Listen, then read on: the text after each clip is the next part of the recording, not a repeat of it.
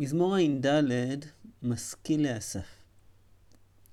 הכותרת כבר משכיל לאסף אומרת שיש פה מזמור אחד של אסף, ומזמור שני שהוא משכיל לאסף. אז אנחנו נראה את שני המזמורים שבעצם בתוך מזמור אחד, וננסה להבין כל אחד מהם. המזמור הראשון פותח למה אלוהים זנחת לנצח. ישן אפך בצאן מרעיתך.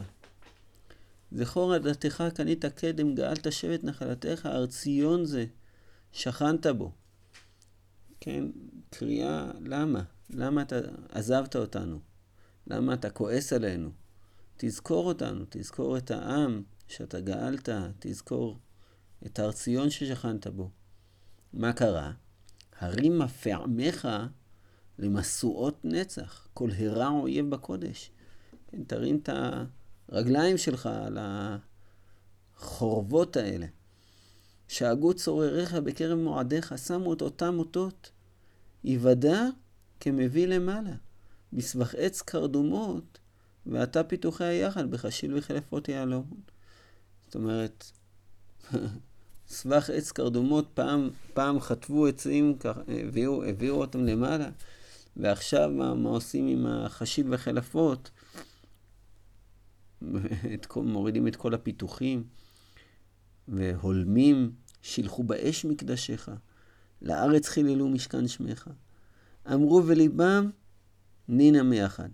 שרפו כל מועדי אל בארץ. אותותינו לא ראינו, אין עוד נביא, ולא איתנו יודע עד מה, עד מתי אלוהים יחרף צער. ינאץ אויב שמך לנצח. למה תשיב ידך וימינך מקרב חיקך חלה. בעצם זה מזמור למה. מזמור שפותח בלמה אלוהים זנחת לנצח, וחותם בלמה תשיב ידך וימינך מקרב חיקך כלה. למה, למה אתה לא מגיב? למה אתה רואה מולך את החורבן, אתה רואה ששורפים את המקדש, אתה רואה ששורפים כל מועדי אל, ואנחנו לא רואים, לא רואים אותות, לא רואים... אין איתנו, לא איתנו יודע עד מה, אף אחד לא מבין מה קורה פה. למה אתה שותק? המזמור הזה הוא מזמור שנאמר אחרי החורבן. כמובן שזה לא מזמור של אסף, אסף היה בן דורו של דוד.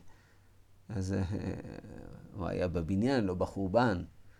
אז המזמור למה אלוהים זנחת לנצח, הוא המשכיל לאסף. הוא על גבי המזמור של אסף. מה היה המזמור של אסף? המזמור של אסף מתחיל פה בפסוק י"ב, הוא מתחלק לשניים. חלק ראשון, שישה פסוקים, ואלוהים, מלכי מקדם, פועל ישועות בקרב הארץ. אתה פוררת בארוזך ים, שיברת ראשי תנינים על המים. אתה ריצצת ראשי לוויתן, תיתננו מאכל לעם, לציים. כן, הדגים אוכלים את הלוויתנים. אתה בקעת מעיין ונחל, אתה הובשת נערות איתן, לך יום, אף לך לילה, אתה הכינות מאור ושמש, אתה הצבת כל גבולות ארץ, קיץ וחורף אתה יצרתם.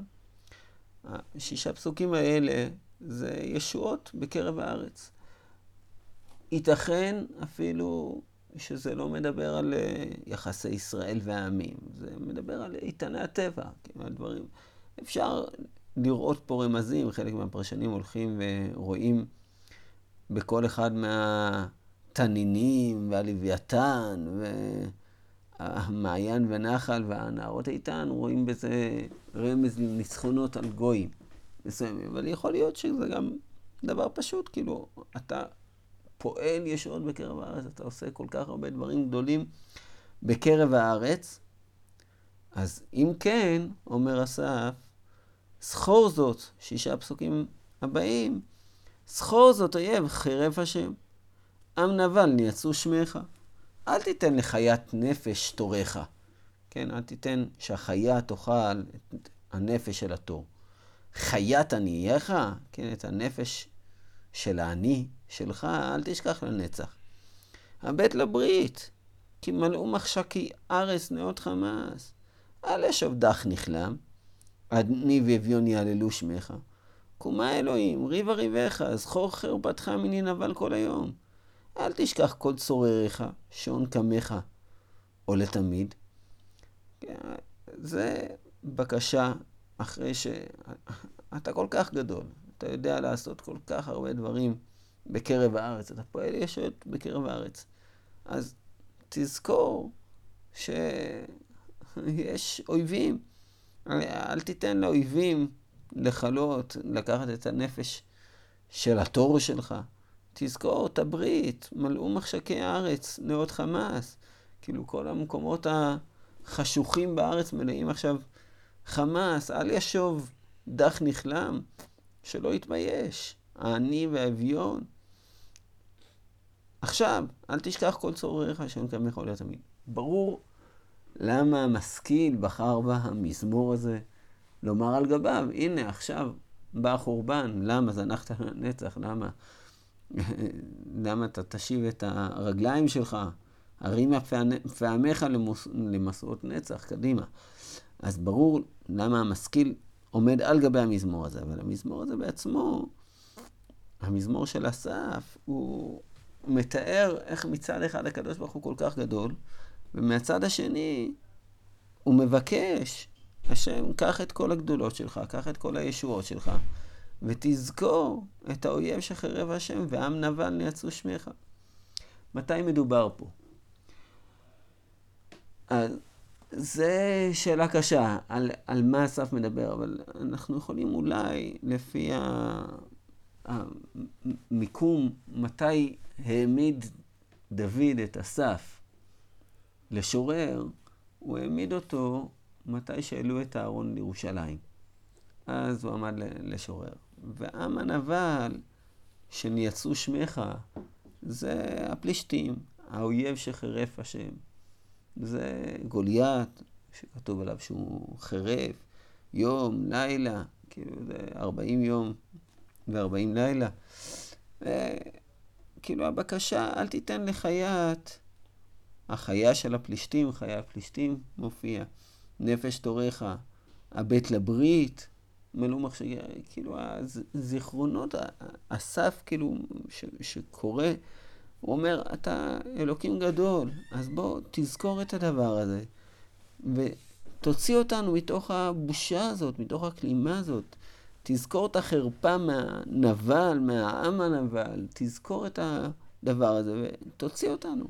ועכשיו אנחנו נוכל אה, לעלות ולהתעלות באמת כשנצא מתוך, ה... מתוך הרוע הזה. ונבנה את בית המקדש. כאילו, אה, אנחנו מדברים על העלאת הארון לירושלים, שזה היה הכנה לבניית המש... המקדש. ואז בעצם המשכיל לאסף בונה על גבי המזמור הזה, המזמור של אסף, ואומר, אה, ועכשיו החורבן של הבית, למה? למה תעמוד ברחוק? בעזרת השם.